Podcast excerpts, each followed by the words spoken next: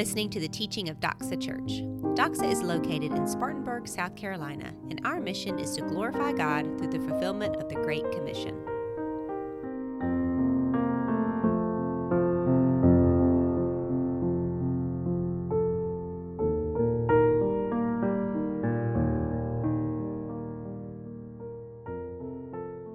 Amen. All right. Well, I have a question that I want to open up with this evening.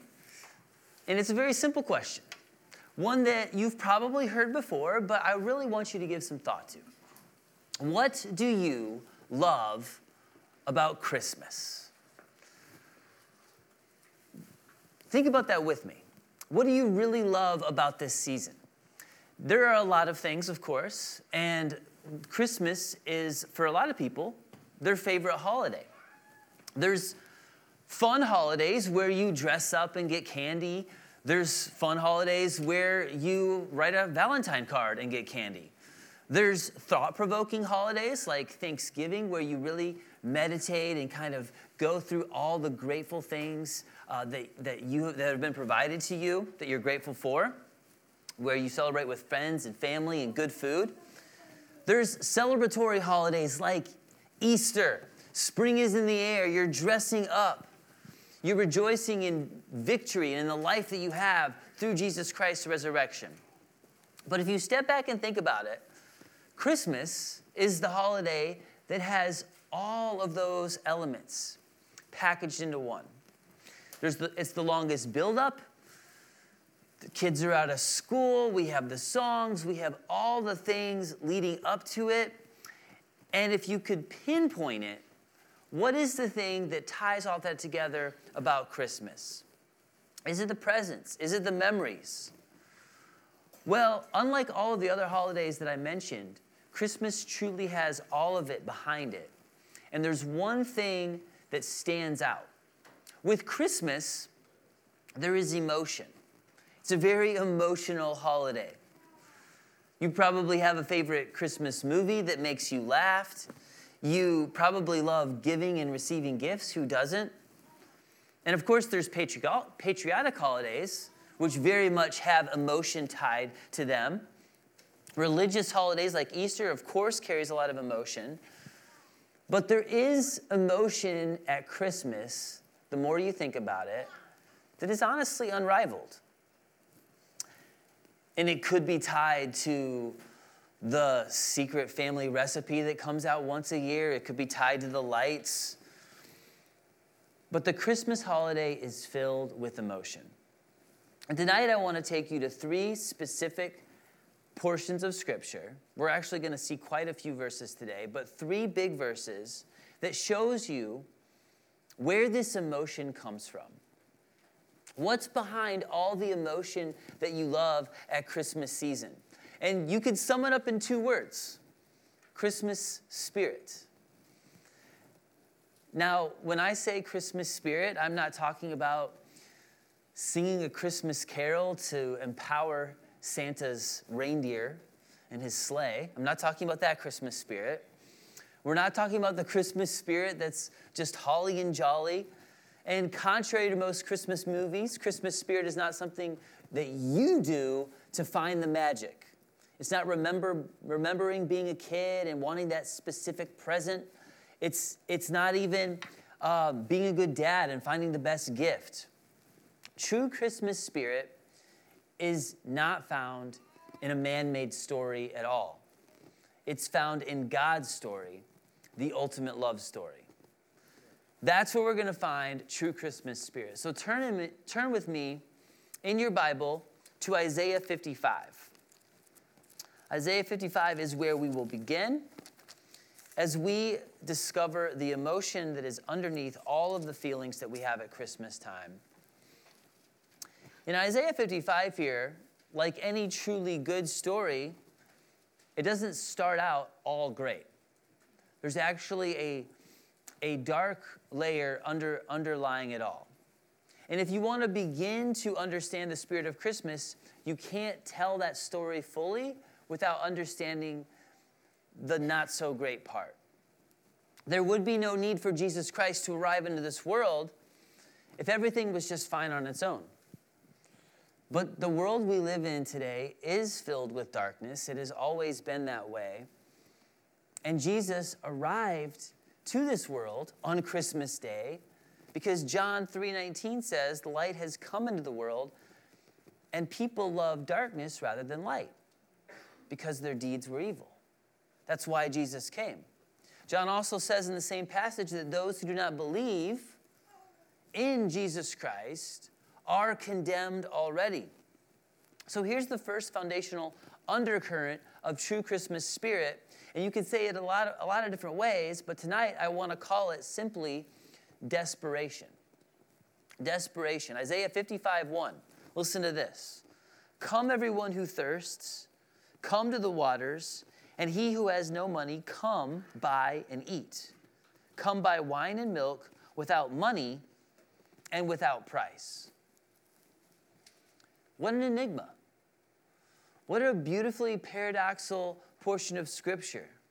Come, everyone who thirsts, to the waters. This is the same call that Jesus gives in Matthew 11 Come unto me, all who are weary and heavy laden, and I will give you rest. It's that same call.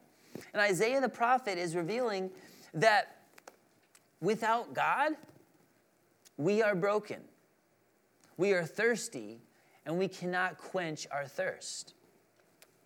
Something that we've seen leading up to today in our Advent series. Nothing can satisfy your thirst for fulfillment Nothing can satisfy your craving for complete acceptance. Nothing can satisfy your desire for joy and ultimate peace. Nothing but one thing. You could say it this way There is a fountain filled with blood drawn from Emmanuel's veins, and sinners plunge beneath that flood lose all their guilty stains. Nothing on earth can satisfy that thirst. But heaven came down on Christmas Day, a Savior of, a wor- of the world. Jesus Christ, Emmanuel, God with us. That's what this season is all about. Titus 3 3 through 4 says it another way. For we ourselves were once foolish, disobedient, led astray, slaves to various passions and pleasures, passing our days in malice and envy, hated by others and hating one another. But when the goodness and loving kindness of God our Savior appeared, He saved us, not because of works done by us in righteousness, but according to His own mercy, He saved us by the washing of regeneration and the renewal of the Holy Spirit. Look with me again at Isaiah 55, because this verse is so deep. He who has no money, come buy and eat. Come buy wine and milk without money and without price. So this would be pretty nice to shop at a place like this, right? When we were looking for all of our very expensive Christmas gifts. Come buy without money, without price. I'd love to find a place like that. To find exactly what I craved and desired with no money. And this masterful writing is written in a language that is designed to point out that the water, the wine, the milk is not obtained by human purchase. So, what are we left with? If this is something that we can buy without money, we don't have, we don't have the money to obtain this, what are we left with? It has to be the only other thing divine grace. There's no other way.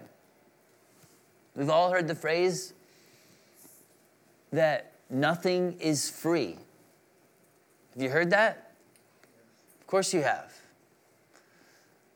That implies that someone else, whatever that is, if you feel like you're getting it without a cost, well, someone else had to pay the price. Someone else, it cost someone. Someone paid the price, and that someone, in Isaiah 55 here, that is, the name isn't there yet, but it has been revealed on Christmas Day that someone is the Savior of the world, Jesus Christ. And this is the story of the gospel. This is the true Christmas story. Jesus came to seek and to save the lost. Please turn with me to Romans 6. We just read Isaiah 55, and we're going to look at a New Testament explanation of what we just mysteriously read in Isaiah.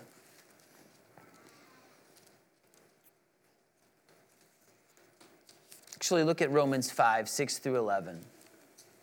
Listen to Paul break it down for us. While we were still weak, at the right time, Christ died for the ungodly. For one will scarcely die for a righteous person, though perhaps for a good person one would dare even to die. But God shows his love for us, and that while we were still sinners, Christ died for us. Since therefore we have now been justified by his blood, much more shall we be saved by him from the wrath of God. For if while we were enemies, we were reconciled to God by the death of his Son, much more now that we are reconciled shall we be saved by his life. More than that, we also rejoice in God through our Lord Jesus Christ, through whom we have now received reconciliation. Christmas spirit starts with desperation. You can't know the real meaning of Christmas and know your Savior if you are oblivious to your need for Him. For all have sinned and fallen short of the glory of God.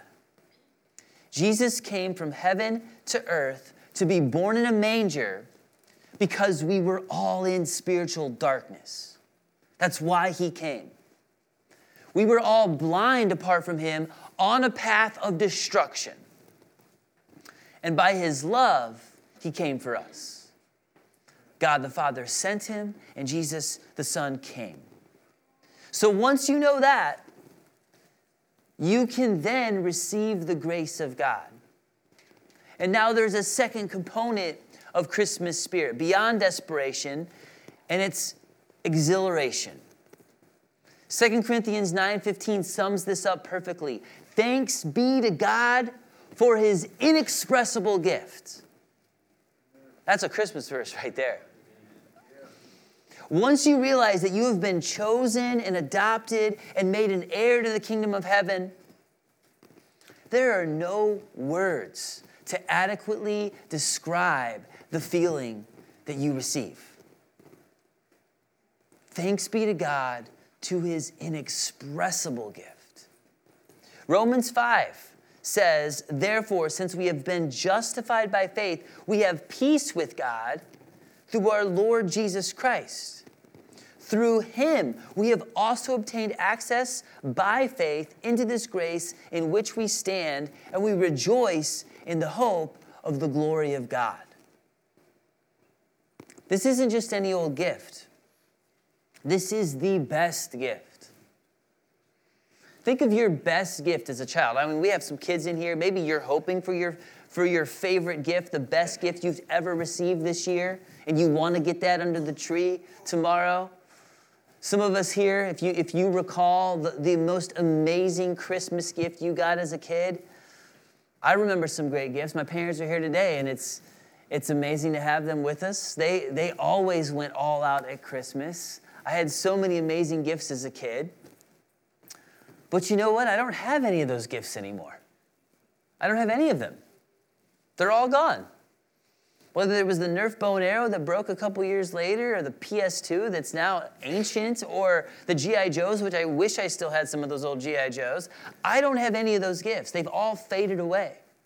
I'm not trying to disappoint you kids. Enjoy those gifts, okay? But it won't last forever. The gift of Jesus Christ, the gift that He offers, is so much better and so much greater. Jesus Christ offered Himself. He paid the price for our sin. It was His life on the cross instead of us. And that's why He came. That's why He came at Christmas, was to give His life a ransom for many. He took our sin he took your shame. He suffered and bled and died, and in agony, He gave it all the ultimate price to satisfy the righteous demand of a holy God, a just God who must judge sin. He died, He took our sin, and He gave us life if you by faith look to Him. This is a gift that's not just full of life and peace and joy. It goes even beyond ultimate fulfillment and purpose.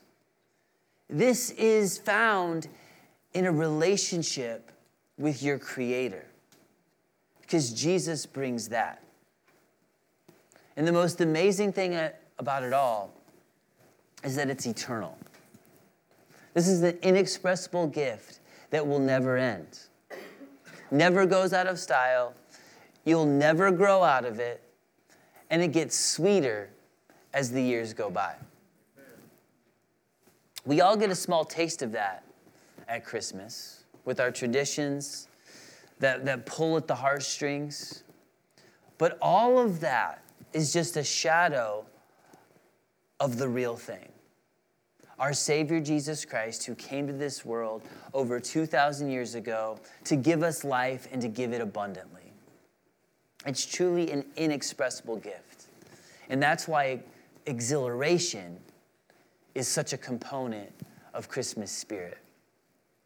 There's one more element of Christmas spirit that ties the bow on this gift, and it's exaltation. 2 Corinthians 8 9 says, For you know the grace of our Lord Jesus Christ, that though he was rich, yet for your sake he became poor, so that you by his poverty might become rich. There's another Christmas verse for you. There's a lot of Christmas verses when you start to look for them. This is why we celebrate. Now, exaltation is a noun that is a feeling or state of extreme happiness. And when you know Jesus Christ and his inexpressible gift and his, and his Christmas spirit that he brings, that's the real emotion right there. But exaltation is also a verb. It's an action of elevating someone in rank, power, or character. And I want you to look again at how Jesus does this in 2 Corinthians 8 9. For you know the grace of the Lord Jesus Christ, that though he was rich, yet for your sake he became poor, so that you by his poverty might become rich. Jesus Christ came to this world not only to save you, but to bring love, joy, and peace and hope. He came to lift you up out of the miry pit and lift you higher than you've ever been before. That's why he came. Jesus came to exalt his beloved children. And one day, if you know him as your Savior, if you have repented of your sin, confess that, and turn to Jesus Christ, he will exalt you. And he will go beyond that, and he will glorify you. Turn with me to Philippians 2. I have another passage here for you. I want to show you how Jesus did this. How does he exalt you? Verse, verse 4 of Philippians 2, that's where we'll start. Let each of you look not only to his own interests, but also to the interests of others.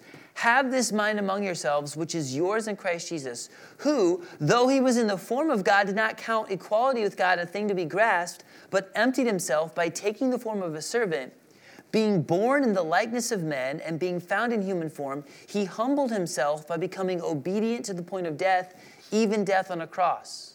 Therefore, God has highly exalted him and bestowed on him the name that is above every name, so that the name of Jesus every knee should bow in heaven and on earth and under earth, and every tongue confess that Jesus Christ is Lord to the glory of God the Father.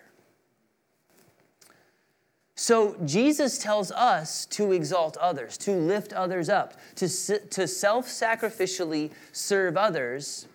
We are to do that to other people. And the example that we have is Jesus Christ, who came to this, this world to save us.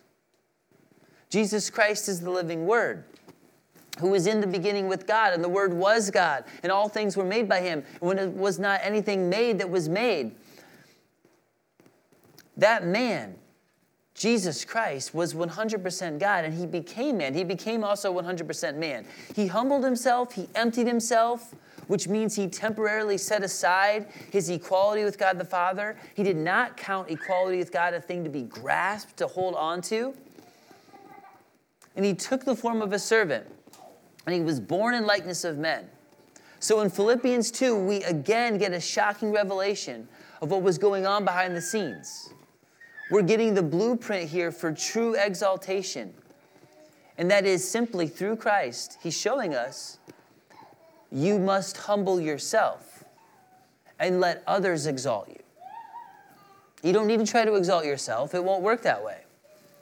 Jesus became a man, and this is beyond us, really. This is supernatural. This is our faith. We believe that he was born of a virgin. And he, and look at verse 8 again, verse 8 and 9. By taking the form of a servant, being born in the likeness of man, and being found in human form, he humbled himself by becoming obedient to the point of death, even death on the cross. Therefore, God has highly exalted him and bestowed on him a name that is above every name. Humble sacrifice leads to exaltation.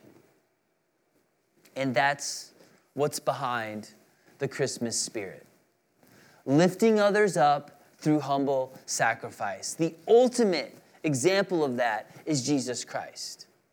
And we get to play that out to a lesser extent over and over again in the Christmas spirit. That's what the Christmas spirit is all about. Now, there is a movie, there is one Christmas movie, or maybe I should say book, that accurately gets to the heart of the spirit of Christmas. I joked around earlier about all the different ideas that you see in Christmas movies that, that try to talk about Christmas spirit that are just silly, really, right? But there is a story that actually goes really well with, the, with an accurate picture of this. And there's been a lot of remakes of this, a lot of very shallow remakes. So it, it might be pretty watered down for you. But, but the real heartbeat of the Christmas spirit is seen, I think, the most in the Christmas story by Charles Dickens. Y'all think vaguely familiar with that one, at least, right? Think about it. Scrooge, he worships money at the expense of everything else. But his idol hasn't made him happy, even though he sacrificed everything and everyone in his life to pursue it. To him, his life was dominated by the allure of wealth. That was the magic for him. So, what happens in this Christmas story? Well, he gets visited by three ghosts that help him find the spirit of Christmas. First, the ghost shows him the biggest mistakes he made in his past stuff he's blocked out, refused to accept, and he's confronted about that. The second ghost shows him what people actually think of him in the present. And it's a cold dose of reality that breaks him. The third ghost shows him his future if he doesn't humble himself and change. And that future is hell. Scrooge wakes up from this nightmare a different man. Have you ever had a nightmare where you just wake up and it's like, oh, wow, so glad that's not real. So glad I'm back in the real world where I'm sweating in this bed and I don't have to pay this fine or I don't have to go to jail. Like, right? Crazy. Like, you, you can wake up sometimes from a nightmare. You're just relieved that it wasn't true. That's what happened to Scrooge, right? And when you look, when you take that Christmas story and you compare it to the true Christmas story in the Bible, this is what Jesus calls the good news. Jesus came to tell the world that everyone has a horrible past, desperation. Apart from Christ, your present is worse than you care to admit. admit. And your future, if you don't receive his grace, is hell. Christmas is emotional. And the true spirit of Christmas is waking up from the nightmare that on my own I'm in trouble. By myself, apart from Christ. This is not going to end well. And it's being grateful that Jesus came to deal with all of that sin and rebellion and pain and brokenness that I was caught up in. The spirit of Christmas is embodied in desperation, exhilaration, and exaltation. I like to say it this way The spirit of Christmas is waking up from the nightmare in finding God's gift of hope, love, joy, and peace. You familiar with those themes? When Scrooge woke up, he was so filled with the Christmas spirit that he feasted, he gave abundantly, and he reconciled with his family. Before he was too proud to feast, and he judged others. He had an empty punch bowl. But once he discovered the true spirit of Christmas, he became a new man. He became generous. He filled his empty punch bowl and he celebrated with others. He gave generously. That's the spirit of Christmas. If you stop and think about why you love Christmas, I hope you start to see that these emotions are actually behind it all. There are Christians who have woken up from the nightmare, but they haven't grown in the spirit of Christmas. They've lost the wonder of it all. They've overlooked the wonder working power of an almighty God. You could say they're missing the magic, but what's really going on is they've lost the spirit of who Jesus Christ is, what he came, and all of the emotion that comes with knowing him and finding him and feeling the relief from the pressure and the shame and the sin. Because when you find Christ and you receive forgiveness and restoration for all of that, you receive love, joy, peace. Now you have patience towards others. You're long suffering. You're not easily offended. All of those elements of love that we've been seeing over this last month come to fruition in our lives. There are some Christians who feast because they know they have been forgiven much. I hope that's you. I want that to be all of us. We're ready to kill the fatted calf and to celebrate big and generously and graciously because of what He has given to us. There are other Christians who forget that. And they judge others who, in their eyes, feast too much. How tragic is that?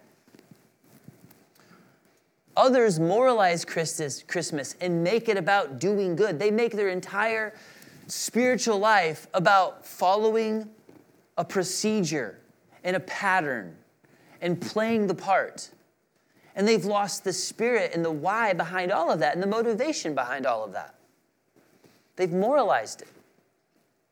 Some people are so out of step with the true spirit of Christmas that it's just performance and one upmanship. I'm gonna feel good about myself and I'm gonna be better than that person. I'm gonna feel better about myself because I was better than them. How sad that is. That's the same as just making the Christmas holiday about the Christmas tree or the, the Christmas greetings and the songs and the happy pudding and all of that. It's not about any of that. You can't make your life with Christ about anything other than the redemption and the freedom that you have and the joy and the peace that He brings, because that's the spirit of our faith. The spirit of Christmas is about desperation turned into exhilaration, culminating in exaltation. Thanks be to God for his inexpressible gift.